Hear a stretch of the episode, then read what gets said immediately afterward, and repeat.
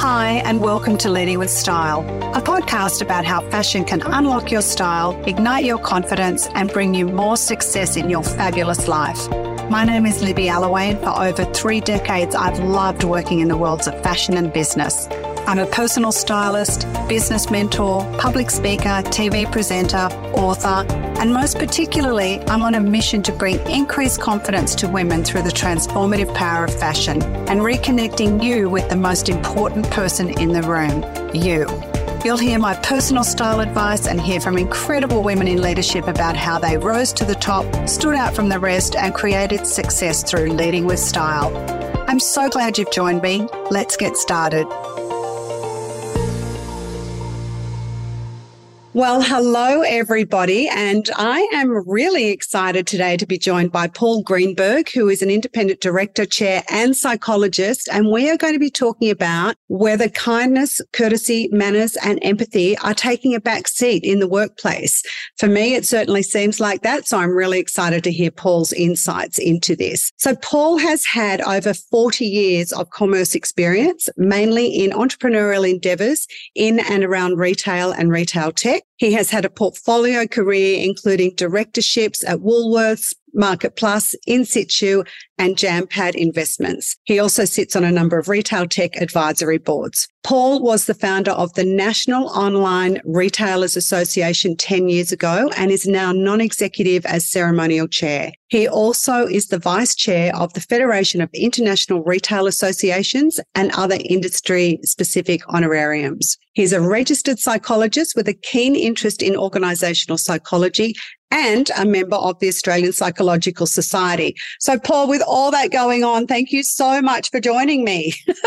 Thank you for having me, Libby. When you read that all out, I said, I'd love to meet this guy. Yeah, so, it sounds no, really good when you read your bio. It was very impressive. Yeah, no, Thank it was you. really Thank good. You. And Paul, this interview came about because of a fantastic, what I thought was a very insightful post that you wrote on LinkedIn about the approach and the process of the senators at the parliamentary inquiry on Kelly Bayer Rosmarin. And whilst today isn't an interview about Optus, Kelly, or the actual inquiry, I just was prompted to chat with you to get some, uh, you know, the, the psychological background and your experience on what your views are that you outlined on your LinkedIn post about how we as a community are changing the way, or it seems to be, the way we're treating people, and especially those in public office, and also how, as a society, in your professional opinion, how can we increase our levels of kindness, professional courtesy, and empathy? So, uh, if we can, let's have a start and look at the current landscape and what that looks like to you, because you've been in business for such a long time. Um, do you feel that there is a big, there's a shift in the level of kindness? Kindness and courtesy within the workplace and media as well? Yeah, well, thanks so much for the opportunity to chat. I mean, this is something clearly close to your heart and my heart. And by the way, I was quite startled, you know, that, that LinkedIn post, which is a bit personal, I was very unsettled by the whole process, has got well over 300,000 views. And I've had many, many, um, many, many emails, um, obviously, yeah, hundreds and hundreds of comments. And so I think it's you know, as you say, this is not about Optus. This is not about Kelly. You can just share with us what you think. You've been in business for a while. Do you think that um, there is a reduction in kindness and courtesy in the workplace? Well, I think if we agree that there is, and I do think we're living in fairly brittle times, then I think it is uh, important that we sort of unpack what the reasons might be. Um, Absolutely. Um, so I think there is a sense, uh, and uh, you know that piece uh, that I wrote about the the parliamentary inquiry in Kelly sort of unlocked a lot of conversation um, and a lot of feedback. I often find the feedback in articles, uh, you know, the um, the feedback from from readers is often just as important as the piece as the piece itself. And um, you know, overwhelmingly, there was support for this view that I'd put forward that we do need to find our humanity, our humanness in business, even though business can be rough and tough. But I think there was also a view put across in some of the commentary that you know, we need to toughen up. And as executives, uh, we need to, you know, take accountability. You know, we need to uh, accept responsibility. And, uh, you know, my sense is, again, there's so much to talk about. Yes, I'll, you'll have to guide me. Uh, that if I don't, I don't go over, uh, you know, off track because I'm known to do that. Um, my sense is those two points are actually a bit mutually exclusive. I'm all for responsibility and accountability, but I'm also for humanness. And you know, kindness um, is is is a broad term, but it's just a little bit more attunement to we're all human. Uh, errors happen. Um, how we treat each other in these these difficult moments, I think, define us and um, will define society in the future. So this is a real call to conversation. Thanks for having me. Oh, it's, I think it's such an important issue that we're dealing with, and we'll get to 2024 in a minute. But so mm. If this is happening, what is it? What are the psychological factors that have caused this to happen or the societal factors that have caused this stress and somewhat anger within the workplace that people have stopped being human to one another? What has caused it? I mean, that is the question. And I, you know, as you mentioned so kindly, I've been a registered psychologist in Australia for close on three decades. I mean, I don't practice um, as a, a, clinical psychologist or as a therapist, but I certainly, you know, wear my shrink's hat, if you like, in organizational environments. And it's very useful being an observer um, in these things. I think we could, you know, and it's just a view. I don't have any science at my fingertips, but I think we can trace some of the current tensions, if you like. Uh, first of all, to the COVID period, which I think we've all kind of forgotten about in the haste of the world. But I think we saw a few things during the COVID period. One is an element of isolation, particularly with lockdowns. And so a disconnect, if you like, from from people and from our humanity. And then I think we saw, uh, unfortunately, very manifest in that inquiry, we've seen significant government overreach. Now, I'm not a conspiracy theorist, so don't worry, you're not going to hear any strange theories. But we've all seen governments go way and above their mandate in terms of enforcing, uh, often somewhat, uh, you know, improvising randomly, trying to deal with this uh, with this illness. And I think, unfortunately, we've still got a hangover from that, where that authoritarian, sort of fairly dictatorial style of ensuring, you know, our well-being has been taken on into other forums in politics. And I think that's a very, very uncomfortable uh, result, unfortunately, uh, of the pandemic and the way governments responded. Well, and I guess also just on that, that we did have that moment and that opportunity where the government government bailed everybody out effectively. So there seems to definitely be a very greatly reduced level of accountability. And, you know, I trip over the gutter and it's the council's fault, not my fault for tripping over the gutter, that sort of thing. So I, I think that is definitely a concern um, with the way the world is happening, you know, what we've experienced after COVID. But there also seems to be like this uh, immediate reaction to call for blood when something goes wrong. So, in the case, for example, with Optus, or you know, just using that as an example, what is it that people are just baying for blood straight away instead of, oh, gee, what did you learn out of that, and how can you fix it, and how can we do better next time? Well, I think you you raise a very interesting point in my mind. If we assume, as, as I do, and I think you do, that the government took a fairly paternal approach to our well-being, you know, which was included, you know, we, we're going to get locked down for our own safety, whether we like it or not. Hmm. We're going to bail you out. Um, then that parental style, for want of a better word, I think was pretty manifest the other day. I mean, it looked like they were talking to a teenager. It was like five narky parents or mm. six talking to a, a teenager for having done the wrong thing. And that's absolutely completely wrong. I mean, that is absolutely not fair.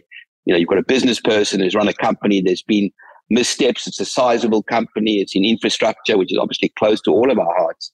But that just, you know, it just didn't make sense to me. I was just, I was just, uh, you know, somewhat aghast. So I think that's the first point. And thank you to you because I, I hadn't really processed that. But you know, we're not children. I mean, we're all operational adults. We all understand accountability for our own well-being and those around us. And I just don't think it's helpful, um, you know, to take that approach. But I think um, there are a couple more thoughts sort of um, um sw- swirling around my head in terms of that baying for blood. Uh, and unfortunately, some of those are also not very pleasant, which is if we certainly go back to, say, the Milgram experiments of the 1960s, where social psychologists got people in a group environment to exert pain on a on a subject mm. way way over above overriding their personal values well, then I think we've got something to be worried about. My sense is the senators who really, I think, do need to look at the way they um, they conducted themselves. There was an element of pack mentality in the way they approached things, and if you like, obviously an element of one-upmanship, yeah. and if you like, an element of theatrics, which didn't generate an outcome. You'd have to say it's populist politics. Maybe it won a few votes, but frankly, I don't think it did.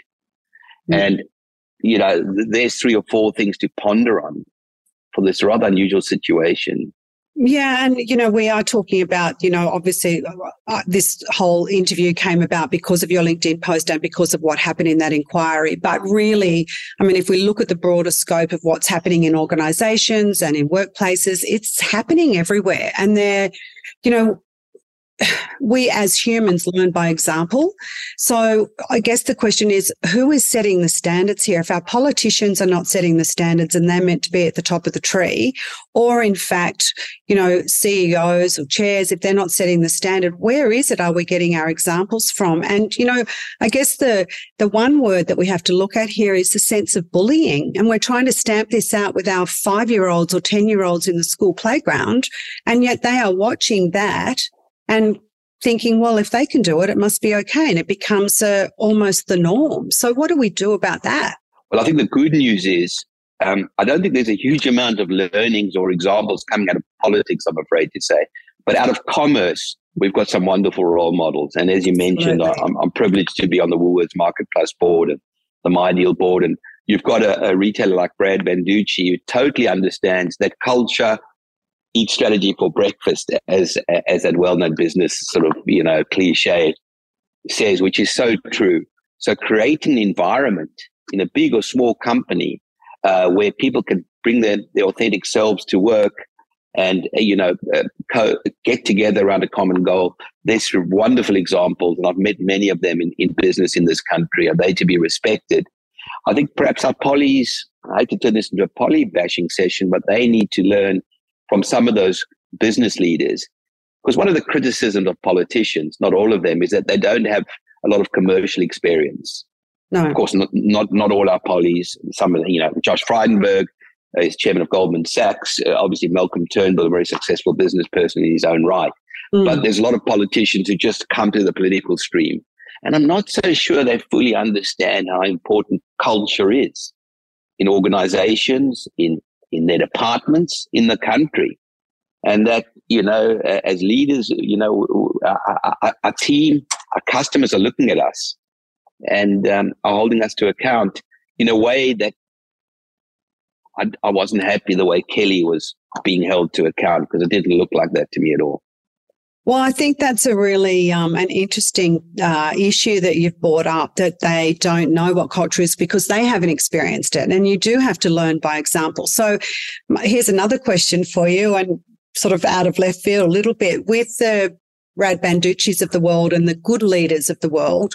Is it time now that it, they need to stand up collectively and create some sort of impact about rather than focusing on, for example, the share price being the ultimate goal?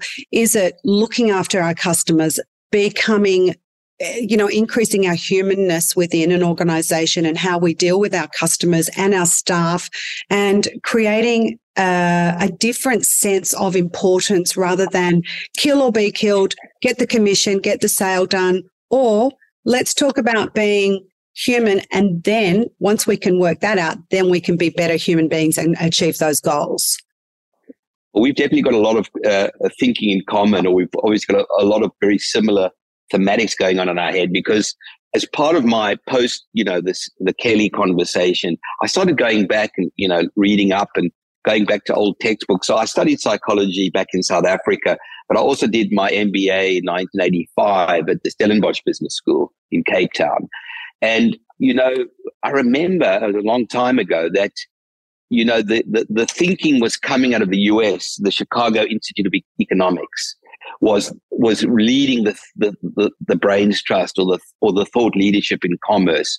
Unfortunately, and the economists like Milton Friedman, unfortunately, very reductionist in, in, in nature, very mechanistic in nature, and really enshrining, perhaps for the very first time, unambiguously, that companies exist for one reason only to enrich their shareholders.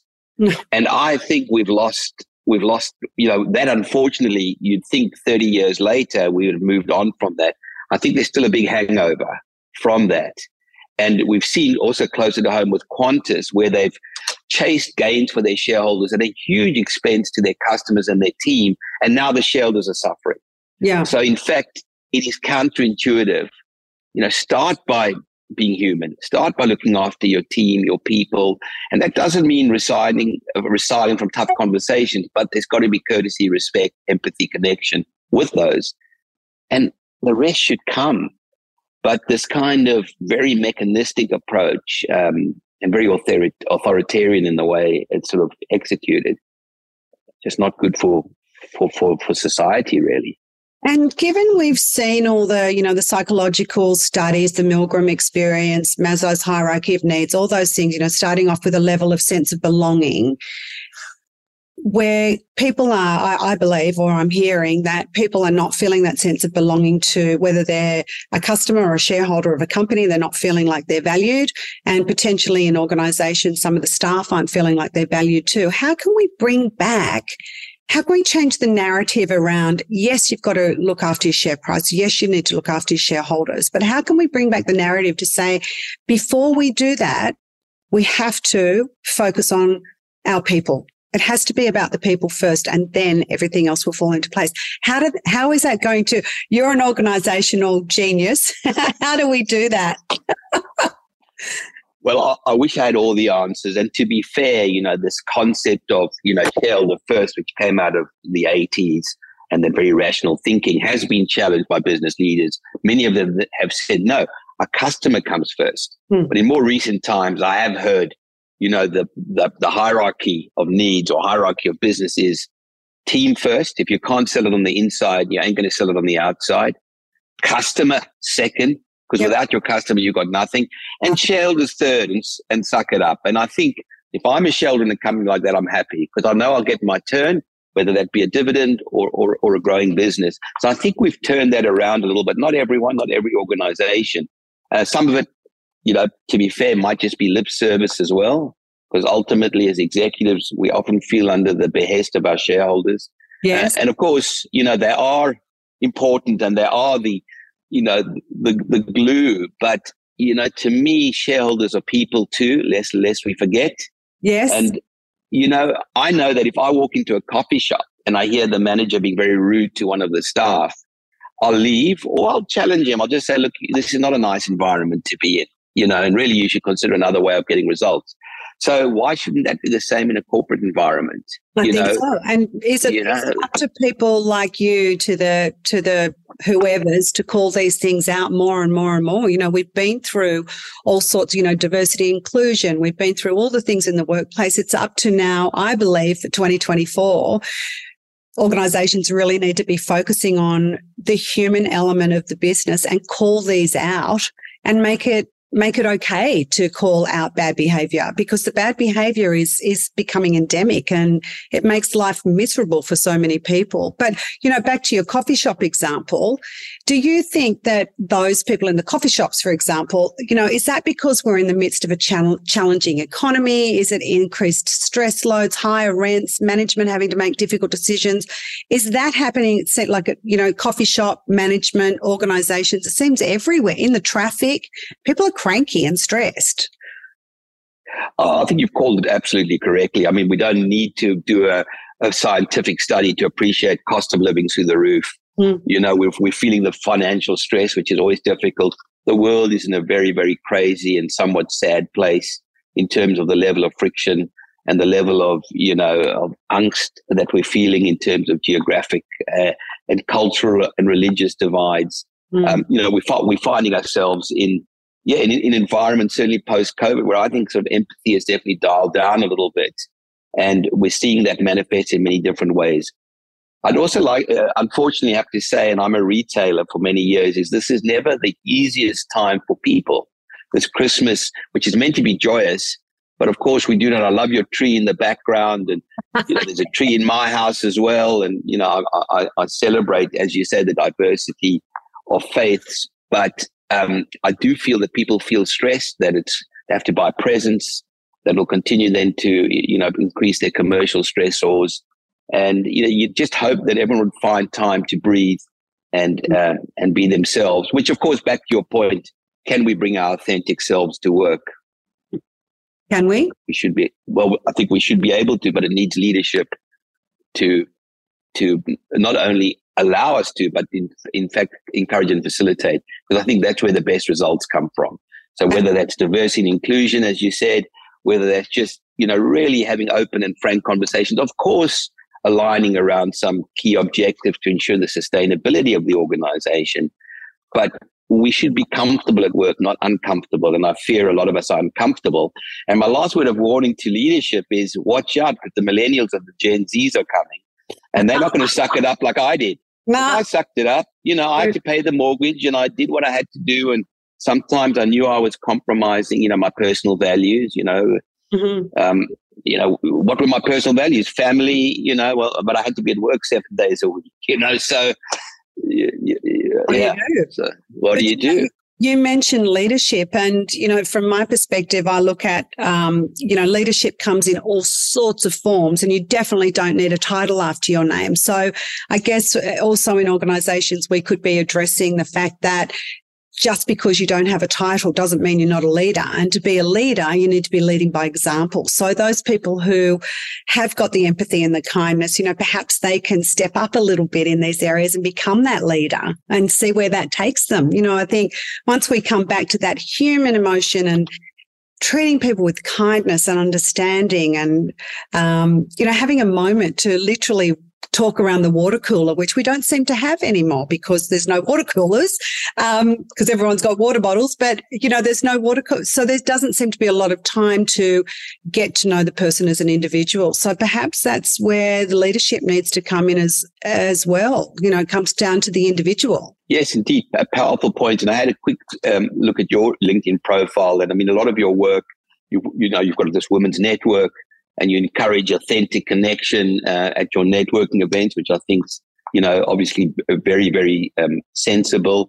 You're, of course, an advocate, you know, for women in leadership. And of course, I don't want to open any, up any more chestnuts, but there's some argument that women have a, an empathic attunement that is really very special. And uh, that doesn't mean they don't get the job done. They sure as hell do. But I think that might, the more women we see in very senior leadership, I think the more humanness hopefully we will see um, which, which hopefully drops down. That doesn't mean that men shouldn't take up the challenge, and I think increasingly they are. I have had a few disputes with colleagues over the years. They said, well, Paul, you know, you studied the human sciences. You're kind of lucky. You know, we're lawyers, we're accountants. I don't think that is an excuse to your point. I think people are people and they're people who are nice and they're people who are not so nice. Yeah. So it doesn't matter what you studied, you can still be human. Exactly. And we are the sum of the five people we spend the most time with. So I guess that's another thing we need to be looking at as well. So Paul, just finishing off and thank you so much. I could talk to you about this all day. It's a, I'm very passionate about this area and I can see that you are too. So do you think once we never want to turn the dial back or look backwards, I mean, looking back, we can move forward, I suppose, in a better way. Do you think we can do you think we'll get to that point where we can dial the dial it back a little bit and increase that empathy and common courtesy within not just the workplace, but media as well. I mean, that's, you know, bad news sells and there's no common courtesy or little common courtesy, I believe, in the media. So, and just in life in general, how do you see that we can actually turn back that clock? Please say yes. well, well, the good news is I've got an optimism bias. So I better declare that straight up. So I do believe um, you know, we, we, we, we, will move on to better times. And through some of this pain that I think everyone's feeling, you know, we, we can learn. I mean, all the philosophers have said we, we grow, we grow stro- stronger in times of rupture. Arguably, we need them. So this is not entirely, uh, uh, um, you know, fruitless. I, I think we will come out of this in a, in a better place and space, but it is going to require example. And just this conversation here, two people talking, just floating other ways of being I think will really help with that. And I'd love to see more examples in leadership. I think we are. And I think we need to keep focusing on, on those conversations where people are, um, you know, doing the right thing, you know, without sort of closing on a on a low note, the, the one dissonance that came through in some of the commentary on my post on Kelly was this sort of fairly binary. Paul, we completely agree. Just know when you speak to a person versus the, you know, it reminds me when my children were at school when I said, well, I think everyone should get a ribbon. And the people saying, no, that's nonsense. No, there's, there's only one winner. You're making children soft. I said, well, just give them a little ribbon for participation. And I was considered soft and fuzzy, you know. I, I think there is, mm, well, I'll, I'll concede there's a place in the middle for, you know, for, for more, for more generous listening and, and more kindness. Um, and so I, I, hope we move away from these binary brackets and, and find, you know, find some, some kindness and some humanity. And I've just thought of one last question, if of I can. Of course. No, I'm enjoying oh, the chat. Goodness. I could also talk all day. Don't worry about that. so if we can do that, and I guess, you know, we could look at organizations as a whole or politics as a whole or media as a whole, but it all comes back to the individual. So as individuals, from a psychological perspective, what can we do to increase our empathy, increase our kindness, and not take on so much a role of it's all about me. Like I have a, I love to think that we're here to serve first, and then by serving other people, we benefit as well. But you must serve other people first. But how do we, how do we foster that when we're busy, when we're stressed, when we're paying mortgages, rents are going up? How do we, how do we do that in, as individuals? Well, there's a lovely paradox that I often reflect on. The paradox is that actually we do need to focus on ourselves. But uh, as William Shakespeare said, above all, know thyself. So I'm a big fan of self awareness mm-hmm. and spending time just understanding what makes us tick, finding some quiet moments, either in with a trusted friend or in a therapeutic environment, and just really unpacking um, those areas where you just feel there's a dissonance internally. So that old mantra that you know you change yourself, you can change the world. So I do think it has to start with us. I find there's a lot of um, well, there's a lot of wonderful self awareness in business, but there's also the opposite. A lot of people are are not thinking as they as they barge through. It can be quite blunt. Um, you know, the proverbial bull in a china shop. Mm. And uh, I'm I'm hoping that if we're a bit more reflective. Now, I'm accused of being over of an overthinker. I guess a little part of me would rather be an overthinker than an underthinker. me too. You know, I'd ra- yeah, I'd rather not bluster in. So yeah, perhaps I am a little bit too reflective, but uh, you know, I'd love us all to be spending a little bit more time on our inner journeys, knowing what makes us tick, you know, reflecting on things that haven't worked for us and, and, and situations where we felt very uncomfortable. And if we process those, I think we manifest out and um, things, the world will be a better place for it. So that's my hope.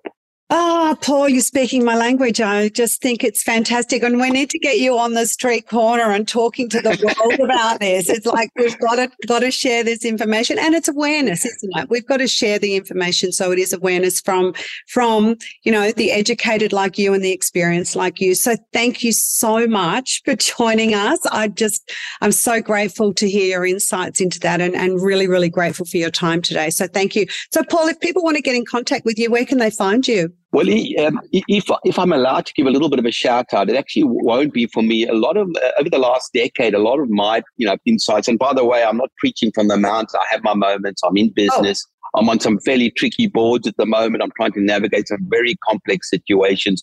I don't always like myself at the end of a long day, but I am reflecting yes. on myself, which is better than not. Um, I would like to pay a little bit of a, a homage, a tribute to the uh, leadership at Nora, specifically Katie Derrett, who runs the National Online Retailers Association, and Adele Greenberg. If that surname, surname is familiar, it probably should be because she's my partner, but she's on the board of Nora, you know, appointed independently.